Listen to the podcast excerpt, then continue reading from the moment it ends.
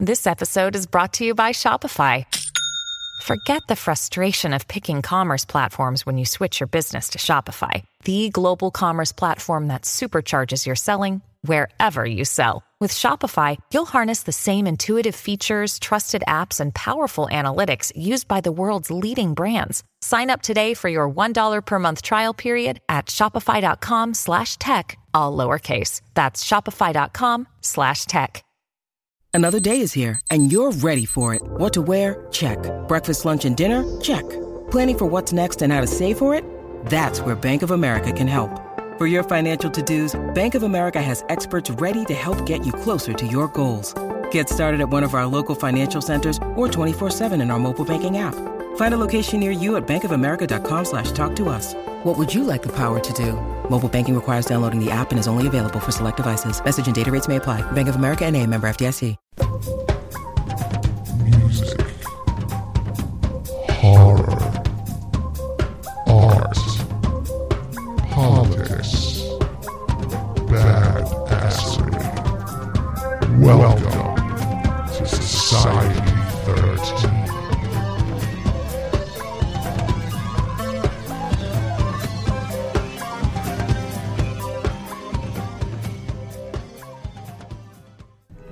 This is Mr. Pink of the Society 13 Podcast Network, and you are listening to Kettle Whistle Radio with Heather and Dave, the only place I come for the music, macabre, and movies. KOKW calling. I'm on international frequency. Come in.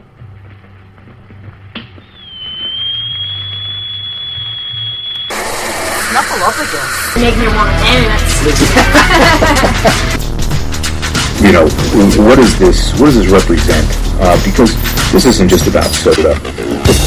Hello, Beans. This is Dave. And Hello. don't judge me. Don't judge me. Don't judge me. It's going to be called Kettle Whistle.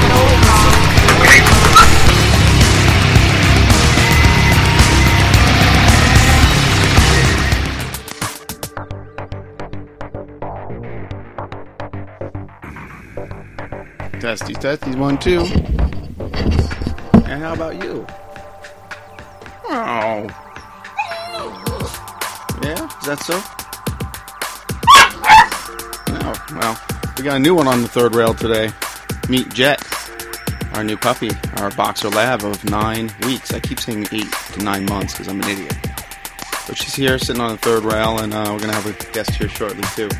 So hang in. How you doing, Jet? We good? Chewing a bone. What you doing?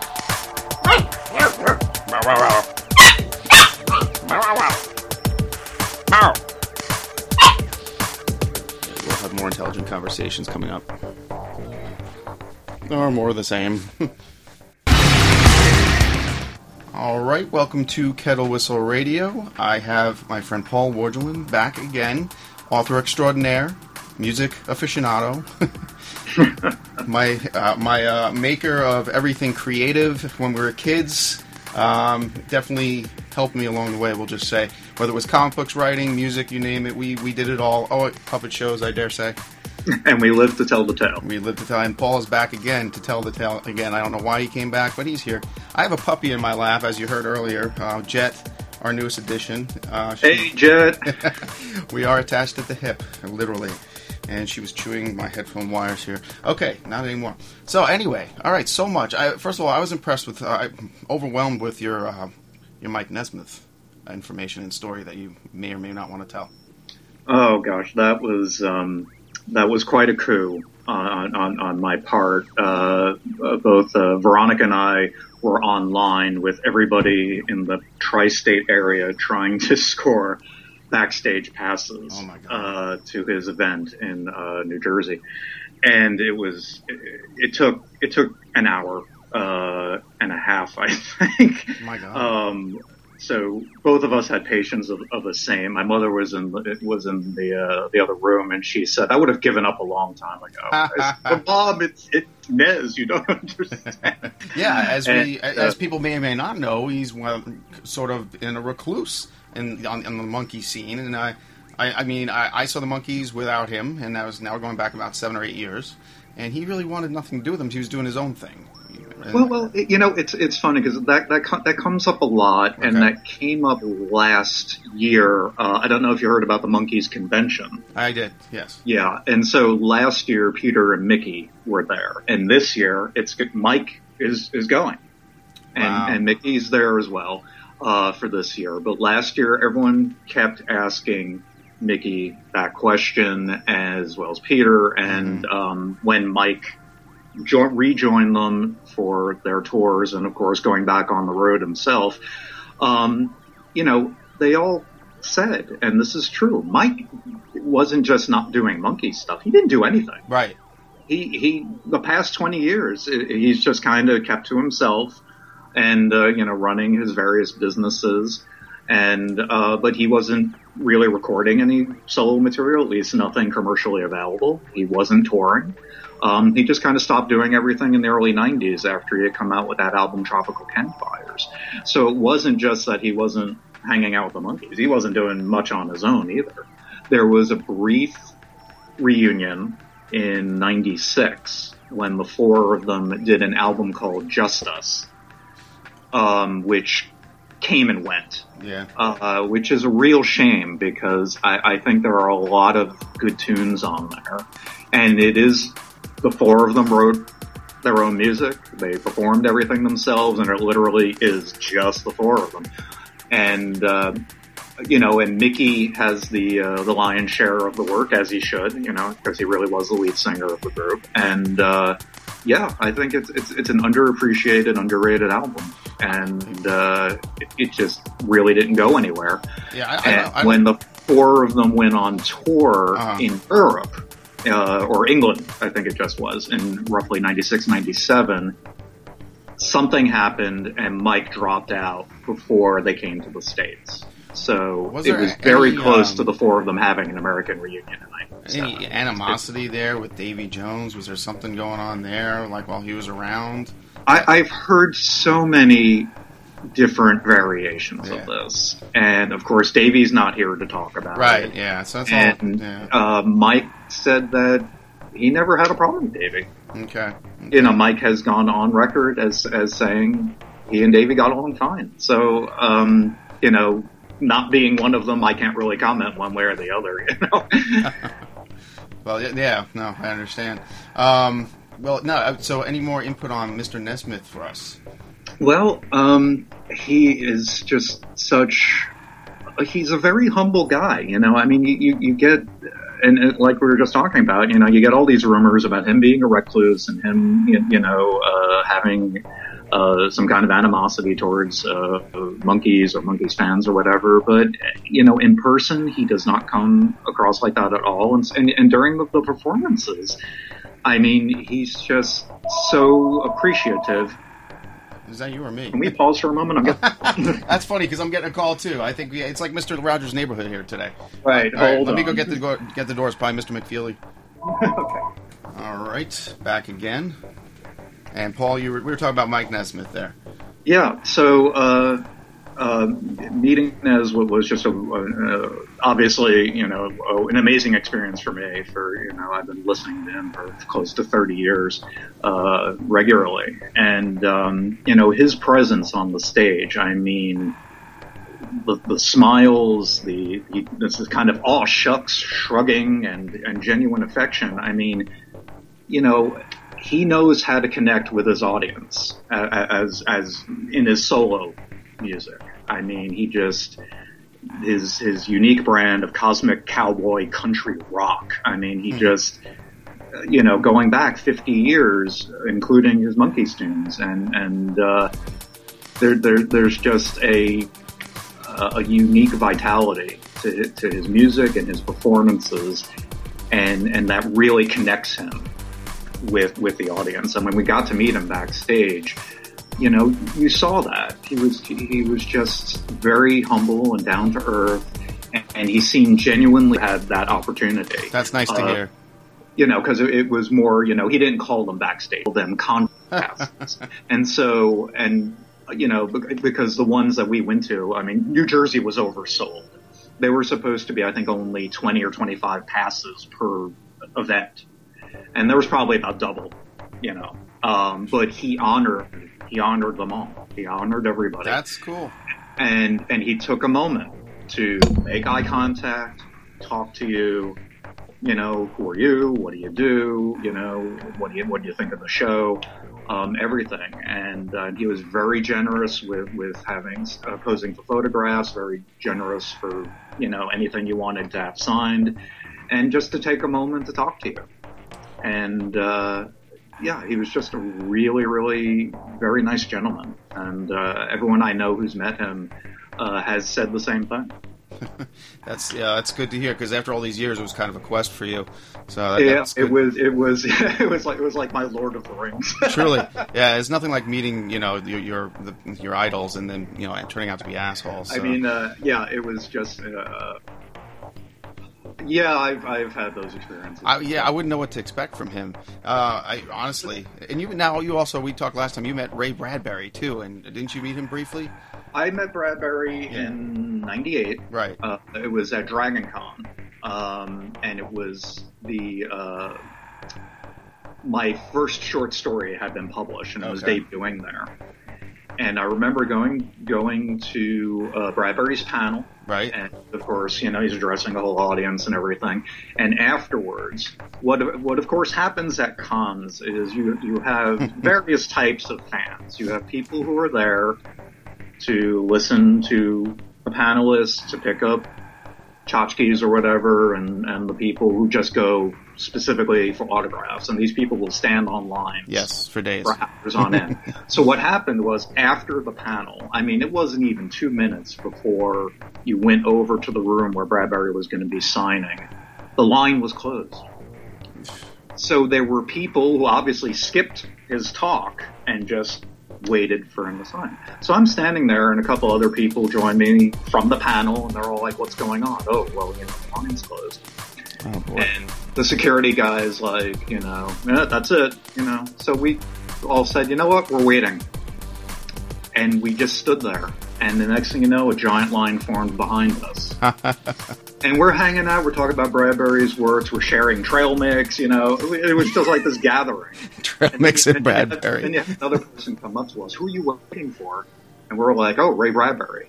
Who's that? Ugh. I just, I was like, what? Eh, I've had those moments too. Trust me. Uh, and it turned out when we explained to who he was, the woman's like, "Oh, I'm just here to meet Xena actors," and I'm Oh, like, good. that's cool." You know, that I, I have no problem with Xena actors. More power to you. You know. well, that's when that. that's when you should have said, "Well, that was yesterday." And uh, so anyway, uh, we're waiting, and then all of a sudden, the next thing you know, they're like, "Oh, Mr. Bradbury has agreed, you know, that he's going to sign more," and which to me was incredibly generous of Yes. him. That he, he did not have to do that. Nope. No, he did not. So, and and in a similar situation like like uh, with Nez, I mean, we I think I was the third in line at that point. So we get up there, and uh, I had my copy of Zen and the Art of Writing, which if if you haven't read it and your listeners haven't read it, I highly recommend it. It is Bradbury's inspiring, get off your butt and write, you Nice. know, inspirational guide. So I handed it to him. I said, I just want to tell you how much this inspired me to write, etc. And he stopped. Now there's probably about 300 people behind me. He looked at me and said, Oh, so you've written, have you been published? Hmm, hmm. I said, In fact, my very first story is being published here. Oh, what is it being published in? And I told him, and uh, he asked me how old I was, and I, I told him my age. He looked at me and said, "My God, I'm your granddad." and he stuck out his hand. and as and it was even more poignant because my own grandfather, who you knew, Yes, yes. passed yes. away a Mhm. year before. And Yeah. uh, if I can get a little weird here, you know, to me it was like my grandfather was seeing my publication through Ray Bradbury's eyes. Hey, that's a short story in itself. Yeah, yeah. That's fantastic. No, I, I'm firm, a firm believer in symbols and symbolism and uh, coincidences that aren't coincidences. I, I've had some recent things happen that are just beyond words. So, yeah, I think your grandfather was there with you that day. Yeah. Wow, that's that's wild, man. That's great. That's a great story. I love that story. You told Yeah, me was- off the air last time, but uh, yeah. Um, well, let's see. Uh, not to change subjects, it's hard to come back after that one. Uh, we were talking about Ender's Game and Orson Scott Card, who is less gracious of an individual from what I hear. Um, I enjoyed the movie version, and I've read five of the books of the series. Um, now you read them. You did not see the movie yet. I, I haven't seen the movie. I, I did read Ender's Game, um, actually fairly recently. Oh, Um, okay.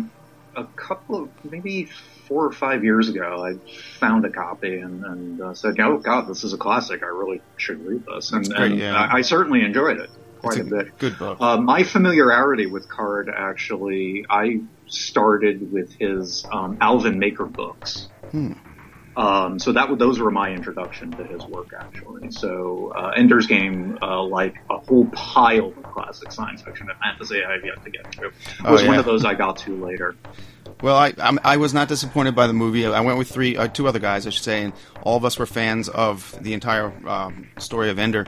And um, one of the three of us did not like the movie at all. He, was uh, less than thrilled. My my buddy Matt, uh, he- he'll probably listen to this. He wasn't happy with it. Um, me and uh, Fa, my other buddy, we, we walked out there with smiles on our faces, and you know, uh, Harrison Ford's in it. Ben Kingsley is Mazer Rackham. Um, there's a lot of scenes I didn't expect to see that were in it. Uh, the the battle room uh, was incredible. You know, where they, they where they're teaching them how to fight right with no zero gravity. That uh, great scene. It was just like when you're reading it. It was right there, and the, the characters, the kids were pretty right on. There are people that will differ with me. I thought I thought Ender was a good pick too. I forget the kid's name, but um, it's it's a fun movie. I own the Blu-ray now. I I, I'm, I intend to watch it again. Oh, cool. So, so um, what did your friend uh, not like about it? He uh, just certain continuality uh, between scenes or scenes that were missing, things they didn't, things they didn't do, things they did do. I um, I don't want to like spoil it for anybody. So there, I mean, it's a hard book to follow uh, play by play. I Right, sure. sure. yeah, I, it took them this long to make it. It was worth the wait. I mean, just like you couldn't make Spider-Man 15, 20 years ago and make Right, it look right. real, you know, like see that's the thing and I know you all agree with me like um especially with movies like Pacific Rim. You know, it's the best parts of anime, superheroes and comic books and and uh, kaiju monsters all in one place. This was un- just unfathomable for us as when we were in 7th and 8th grade. You know, we, we could not it was not going to happen. You're not going to see this on the big screen and have it look real. You know, Right, right, Who could yeah. think of a li- live action Voltron? That just wasn't going to happen. Exactly. Not not without it looking basically like a, a Godzilla movie. Or, or Uh, Ultraman. yeah. Yeah, yeah, yeah. You know. yeah. Which they have their place. I'm not putting them down either. But when Oh, no, going, no, yeah, not at all. yeah, I mean, I have great affection for, for uh, you know those movies and old school, uh, you know, special effects to begin with. I mean, you know, we Yes. lost Ray, Ray Harryhausen last year. yes, I'm still, you know, devastated. There's, you, Paul, you got to check out the documentary on Netflix. Uh, it's Ray Harryhausen. It's just his life's work. Oh, Yeah, fantastic. yeah. Look, look it up. Uh, see if you can find it. If you have I, Netflix, I got to meet him fairly briefly. really. actually. Oh, Uh, wow. Gosh, how, how long ago was that? Um, oh, that was a while back. He had published. You know, I'm just going to run over and grab it off the All right, sure. Uh, he published a book called, uh, you know, coffee table book called An Animated Life, Nice. and he was selling it at, uh, and I got it signed, of course. He was selling it at, in uh, the city at this event he was doing, um, 2010. So, well, it was first published in Great Britain in 2003, and this has a 2010 copyright. I think. Just a So, yeah, master. so it was like four years ago, I guess, or five. And what they were doing in the city, uh, New York, was um, they were showing Jason and the Argonauts, and he was there to talk about it afterwards. And they had also um, he had done in uh, uh, many years ago, I guess back in the fifties probably. He was doing uh, uh, like fairy tale anim- animation and uh, or fables, and he had done the tortoise and the hare, but he only did like half of it. Before he got called on to do some movie work. Well, these two guys who were studying stop motion animation somewhere in California learned that this project had was incomplete. So they looked up Ray and said, "We would love to finish this." Oh, wow. Ray still had the models, Oh, that's cool. his That's garage, awesome. and let these two guys have them. They Okay. completed the work. It's fairly seamless. You're not really sure where Ray stopped and the two of them began. Nice. And they showed that on the big screen as well. And it was fantastic. And Ray brought the models with him. He had, uh, you'll appreciate this. He had the Medusa from Clash of the Titans. Oh man, Why am I suddenly popular today? We're gonna have to pause again. it happens. All right, take a break for station identification. Yeah, that's my mom. Hold on a second.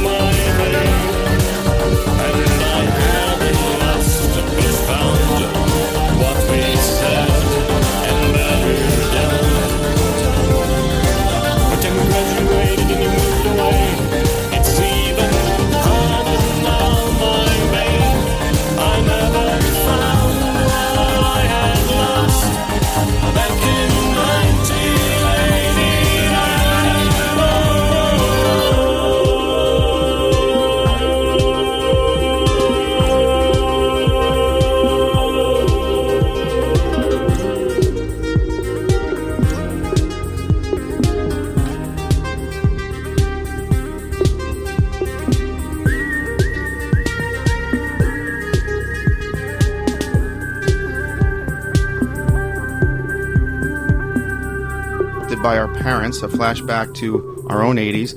Uh, I decided to play a little Marcus Hoff once again.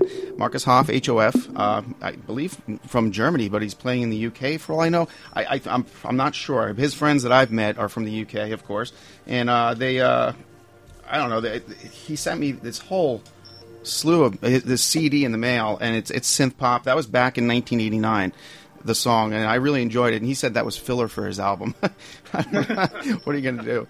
But yeah, so I believe he uh, originally is uh, of German descent. He speaks fluent German. I know that. so, but yes, uh, then the the rest of the crew there um, that I've been playing, uh, they're from England actually, like Jet Noir, who I met Marcus Hoff through, and just a just br- brilliant people. That's great. Yeah, yeah, but uh, you know, throwback to synth pop, and I, I know like you had a little, little Pet Shop Boys in you back in the day. yeah, I, I mean, I, I, think for me the uh, the big synth pop band I was into was the Thompson Twins. Bingo! Oh yeah. Which I, I know, you know, people are probably throwing things at the radio right now. Oh, they no, they threw them directly at me. It's all right. yeah, I'm all right with that.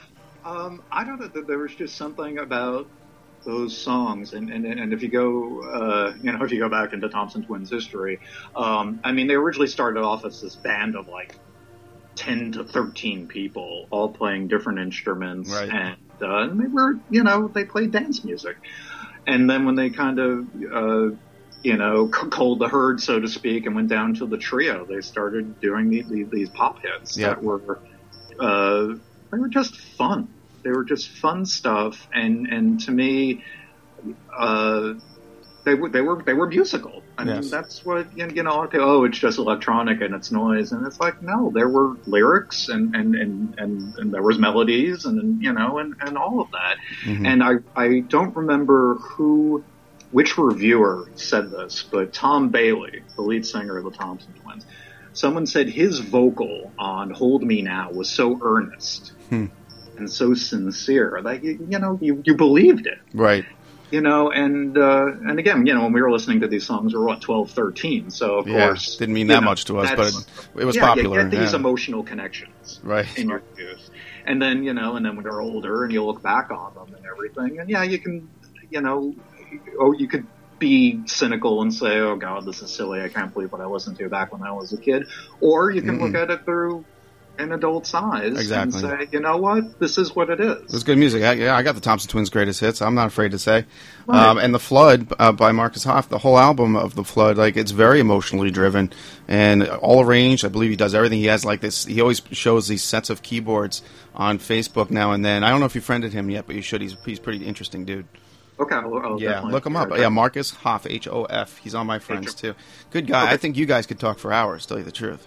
Yeah, yeah, Mhm. that, that would be fun. Definitely. Now, the other band I sent you is a Pittsburgh-based band called Shutterdown. That's uh, no uh, stranger to these airwaves. Is Christy Drummer, who uh, also plays in uh, plays in Wings for Armor, which was one of our first bands we ever put on here. And uh, boy, I, I really very clean sound, and I, I love the the vocals. Um, yeah, uh, the Bring the Silence. Yeah. uh, she's got just that's a re- you know Set of pipes. amazing voice. Yeah, yeah, and uh, And it you know, rocks, you can too. definitely tell the because she brings the emotion, like what we were just talking about, you know, Mhm. behind that vocal. Okay. Well, you did get that song right. I sent that to you, and you, you were Yeah, able to. yeah. good, good. I'm glad I you enjoyed that.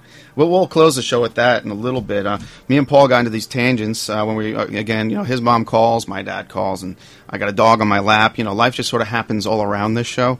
Um, and uh, we were talking about comic books and all these crazy angles, and just uh, you know, just how they couldn't, you know, make these things back in the day and make them look real, and uh, how some. I mean, you were talking about Doc Ock. You there?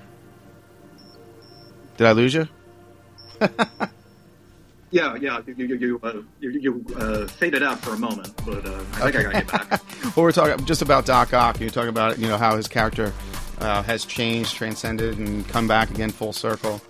Yeah, yeah. I mean, um, as I said, I, I think in the film, Alfred Molina just really did the character justice. He, uh, you know, uh, if, to li- liken it to the music we were just talking about, it was an emotional arc. You know, that they, they they put his wife in there, and so you know, it added to actually a poignancy of Yes. the character. You know, I mean, here was a guy who was happily married and, and really wanted to benefit mankind, and Right. uh, so everything went to hell on him.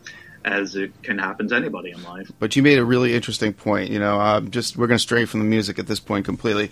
How we were talking about all the, you know, uh, just Hollywood revamping things, and um, you saw four movies last summer, and you said it was Yes. like they were each Uh, written it by was, a different uh, Man director. of Steel, Yeah. Star Trek Into Darkness, Iron Man 3, and The Wolverine. And And I thought all four of those movies had really excellent first two acts. But Yeah. by the third act, all four of those movies fell apart. I thought so too.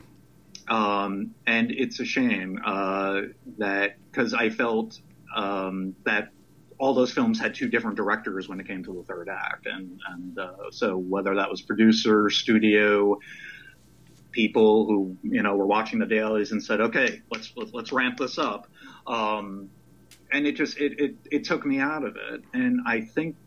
Uh, you know that's that's the big big problem Mhm. with a lot of films uh, in in the genre works, and why a lot of people in our age group um, or, and older uh, are find themselves dissatisfied Yes. hmm with these with these films. Um, You know, it's great that the technology is there, and But the- the emotion's missing. Can be envisioned, but a lot of the yeah, a lot of the emotional uh, character arcs seem to be missing and Right. shuffled under the carpet. And that's what that's Oh. like when I'm listening to these bands, and these are local bands or not so local bands, but these guys are doing it independently themselves, minus the produ- the big production. And there's something more real about it. And I can't listen to FM radio anymore. Even Mm. Sirius XM, I love my XM radio, but they're getting a little too repetitive. I, I look for guys like Marcus Hoff. I look for bands like Shutterdown, and I even had played my first rap well rap group in a while this past show, and they're really good. FB, um, they very that's a Pittsburgh based rap group, but there's pure emotion there, and they're not really listening to anybody. They're doing what they want, and that's what I find is great. Now these movies, these big time movies we're talking about, like you said, e- each one of those movies looked like they were done by two different directors. How much passion could be in that for the for them if they you know they change they do this complete turnaround halfway through the movie? Exactly. I, I- mean, um, you know, but we also we can't imagine, and I'm certainly not coming to their defense, even though it's going to sound like I am. You know, but it, it's like they are dealing with millions, and in some certain Yes. cases, billions of dollars, and it's like they need to capture the largest audience as quick as humanly possible. Right.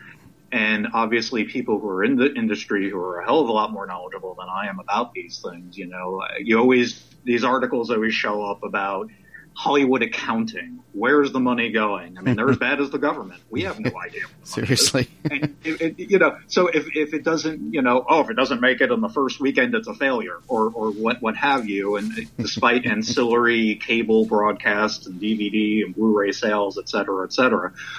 And so, you know, it, it, it's, they're so desperate, you know, mm-hmm. and when we were growing up, and, and I hate phrase. I hate sounding like my parents and my grandparents, but you know, you know, it's like movies did have an opportunity, as did music, as did books, to grow an audience. Right, A right, right. could be in the theater for six months. These days, it's like two months before the thing's available on home video. It's, oh, you're so right. Yes. it's depressing. quite Yeah, it really is. It is. uh, especially because the movie, uh, you know, the theater experience is not what it used to be, and, and it's Mhm. not just the costs. It, it's and again, hate to be the old man, get off my lawn, kids, but you know, put away the bloody phones. Yeah, seriously. you know, really. I agree. I agree. You- you- is your life that you know sad that you you really can't turn that thing off for two hours? I mean, really, I just don't understand that. I- I- But again, I I have to take the other viewpoint. I am not growing up with this technology. Right. I don't know what it's like not you, you, you know to not have this technology be so prevalent in my life. I read a really sad article uh, two weeks ago, and I can't remember what site it was on, but I know it was linked to Wired.com, Okay. and it was about this woman, and and the uh, uh, the headline of the article was why women are not allowed on the internet. What?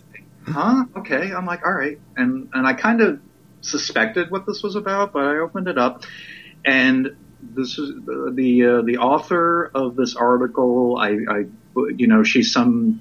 Uh, I think she's a, uh psychologist or something, and and she ta- or or a columnist of some sort, and she talks about uh, male female relationships and sexuality, etc. Okay. And apparently, people who disagreed with her opinions um, in the comment sections, well, of course, because they can hide their identities under this anonymity, and you know, not only insult her and curse her out, but basically threaten her life. Wow. And she was saying she got these horrible. She's on Twitter, and of course, she's like, "Follow me on Twitter," and she's getting these like death threats. Twitter is mean, uh, mean spirited medium. I'm not a fan of it. Uh, I, I use it, but I- yeah. Yeah, it, it's it's weird. So she's getting like these death threats on Twitter. So she goes to the police, understandably. You know, what can I do about this? And and the police uh, that she spoke to, um, you know, the sympathy only goes so far. You know, it's like, well, you know, you're, you this is kind of like a public thing. This is what happens. And one of them said to her, you know, stay off of Twitter. Wow. Right now, I can understand that's not a helpful response but her reaction to that was to me just as disturbing as everything else she was talking about because her reaction was you know them telling me to stay off of twitter and, and get off of facebook is like saying to me i shouldn't see my family Yeah. and i'm like whoa You're, you're, lo- you you're losing rights that everybody else seems to have. what the hell's that? it's like, but wait a minute. It's like, are you saying your electronic connections are your family? God. It, you, know, it's like this. This is Phil K. Dick's nightmare come to life. You- all we are doing, it's it's like that is not real interaction. I mean, I, I love technology as much as the next guy, and I'm glad we're connected. You and I found each other Yeah. over Facebook. I'm grateful for all of that kind of thing, but you know, you and I just sending occasional messages back and forth cannot replace what we are doing right now. yeah. Right. You know, someone I barely know who is following me on Twitter or Facebook or whatever is not somebody who's going to come over and mow my lawn and give me a hand if something goes wrong in my life. Right.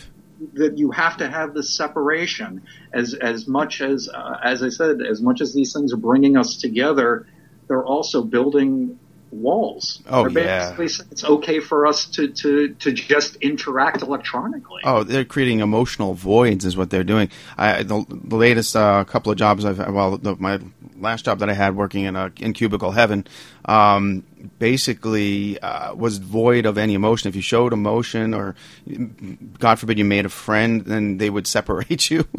Wow. Like, and it was it was chronic. It was really weird, and I saw it in three different office jobs that I've had in the past like 15 years, and Yeah. uh, very sad. And I, I don't want any part of it. to Tell you the truth, as far as that that part of um, uh, today, I guess you know it's it's really a shame. But you know, you, you also shut down and turn off. You know, I know where my friends are, and they come on here with me like you, and and uh, then then there's something else too. Um, it's going back to I'm going to age us once again. Uh, when I when I when I say uh, have it your way, what comes to mind? what, what comes to mind? Burger King. okay. All right. Well, that's. I, I want to end on a, on a happy note here, because and you'll have to listen to the episode before this, because we covered some local commercials. Well, there's a burger. There's a, there's the Burger King here. I should say this. There is what appears to be a Burger King, but it's actually an underground burger joint disguising itself as another burger joint. These, this is an amazingly funny story, and it's still developing. But what happened was, I guess the lease was up on this Burger King in the south side of Pittsburgh, and um, it's been there forever. And people were still going to it, even though somebody had bought the property and decided to start making their own food using wrappers of Burger King and cups, and the people were wearing the freaking uniforms of Burger King workers. Oh my But, god! but when people would get in the car, they show people, they show them like, this is not a Burger King apple pie. this this is not the Italian sandwich. And then some security guy comes up into the cam, the news guy's face is like, "You got to get out of here!" like, like, what are you guys trying to pull? This is the most ridiculous story I've seen in a long time. God! You know what that reminds me of? And again, here we go aging, coming to America. Oh yeah, Big Yeah. McDowell's instead of McDonald's. yeah, exactly. practically got the same logo. Yes. They have the Big Mac. We have the Big Mick. I mean, well, there, there was an update on this today. They're like, well, now, by popular demand, the Burger King is back, and they got rid of the fake people making their own burgers. I guess they bought it back from these people, but Oh, they figure because they're paying a thousand dollars a month for rent, or probably more than that, they just decided to walk in and start cooking stuff that wasn't Burger King's. it's a funny story. I mean, there's been a few. Uh, uh, give the show uh, the one prior to this one and uh, listen. It's up right now still. As always, uh, and and always, you know, even though I put down Twitter, I'm on Twitter at fairly dark. Uh, Paul, you want to plug yourself there? Uh, yes, you, you, you can find me uh, on, on on Facebook. You can find my book, uh, Twisted Tumbleweed Tales, uh, both uh, physical edition and you can get an ebook edition. It's available through all your regular outlets, your Amazons and your Barnes and Nobles. And uh, it's a great, in my opinion, great collection of uh, it is. It is. short stories that take place in the Old West that have elements of science fiction, fantasy, and horror. Again, it's called Twisted Tumbleweed Tales, and it's a it's a fun book. So if Yeah. you feel like having something that's a little different from uh, you know the normal Definitely. fantasy, If anybody was going to combine those elements for a book, it would be Paul Wargelin because I, again, I grew up, I saw all this stuff came from, from you know Hex, you know, going from Hex to Clint Eastwood to uh, zombies. You know, it's just something that you've always been into, and if you can combine them all, yeah, that you'd be the one to do it. Um, horror, sci-fi, and western. Yeah, I would definitely. As a matter of fact, a couple of my listeners did pick it up and told me they liked it a lot. Oh, thank you so Yeah, much. yeah, thank yeah, you, yeah. David's listeners. yeah, That's of Michelle. Michelle Knapp being one of them, another fellow Long Islander.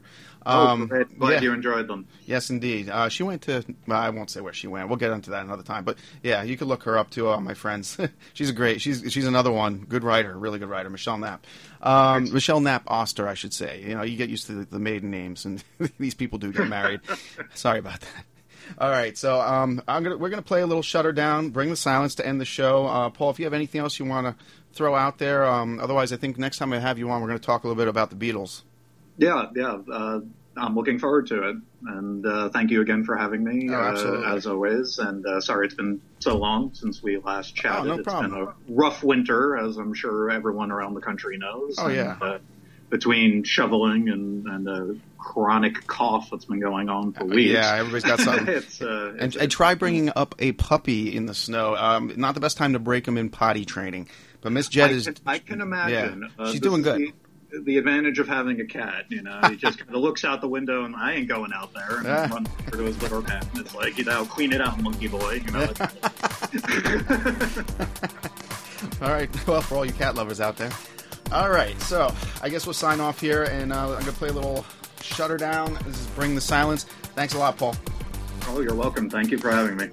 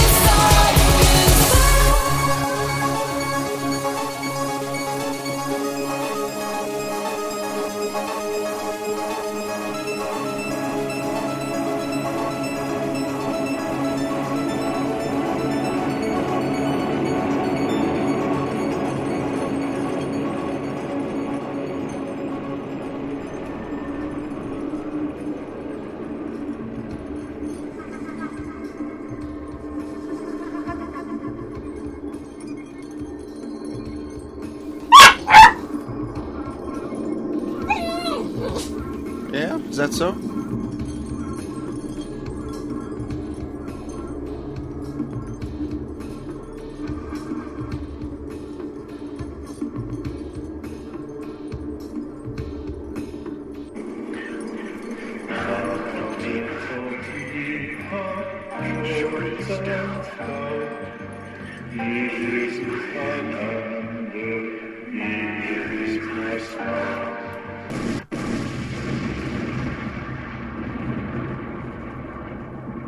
have some loose jello, okay? Okay, well, that settles that. Hi, I'm Mark. And I'm Peter. We're the founders of Electrocast Media, bringing you great podcasts like Nightmare Road Stories, Tech Talk Revolution, and Bodacious Minds. Electrocast networks include Ruby for female empowerment, the Best Business Network, and GPN for geopolitics. We built this company to create community and amplify diverse voices, and we really appreciate your support. So keep listening to Electrocast podcasts and hear the culture. Electrocast. Electrocast. Welcome to the Candle Power Hour. Come with us backstage behind the scenes of show business spanning over four decades and bringing you the experiences that can only be told by the people who were there. Our guests are from the A list, the F list, and everyone in between. Get set for some of the most insane, hilarious, and inspiring stories you will ever hear. I'm Mercury, And I'm Diego. your host for the, The Candle, Candle Power, Power Hour. Hour.